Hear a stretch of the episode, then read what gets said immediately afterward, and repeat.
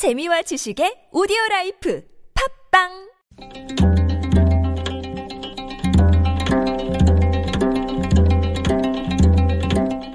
한문학자 장유승의 길에서 만난 고전 손님에게 음식을 대접할 때는 혹시 가리는 음식이 있는지 물어보는 것이 먼저입니다. 알레르기라던가 그 밖의 여러 가지 이유로 먹지 않는 음식이 있을지도 모르기 때문입니다. 특별히 가리는 음식이 없어도 사람마다 기호가 달라서 무엇을 대접할지 고르기가 여간 어려운 것이 아닙니다. 하다못해 차 한 잔을 대접할 때도 그렇습니다. 카페인이 든 음료를 싫어하는 사람도 있고, 탄산음료를 싫어하는 사람도 있고, 뜨겁거나 찬 음료를 싫어하는 사람도 있습니다.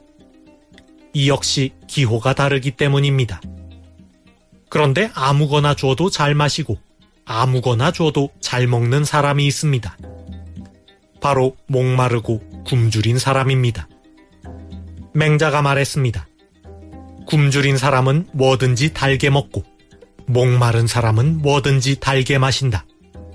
굶주림과 목마름이 해를 끼쳐 음식의 올바른 맛을 모르기 때문이다. 맹자 진심편에 나오는 말입니다.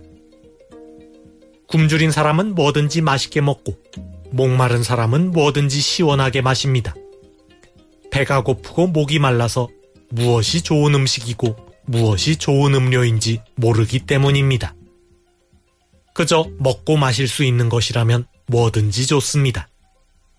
맹자는 나쁜 정치로 고생한 백성을 다스리는 것이 이와 같다고 하였습니다.